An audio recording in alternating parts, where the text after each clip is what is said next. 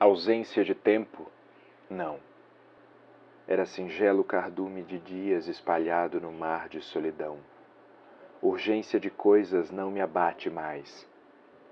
Hoje fui tomado por um considerável estado de pedra. Imóvel, fotografei-me em terceira pessoa. Vi meu contorno de pedra erigindo a ideia de mundo.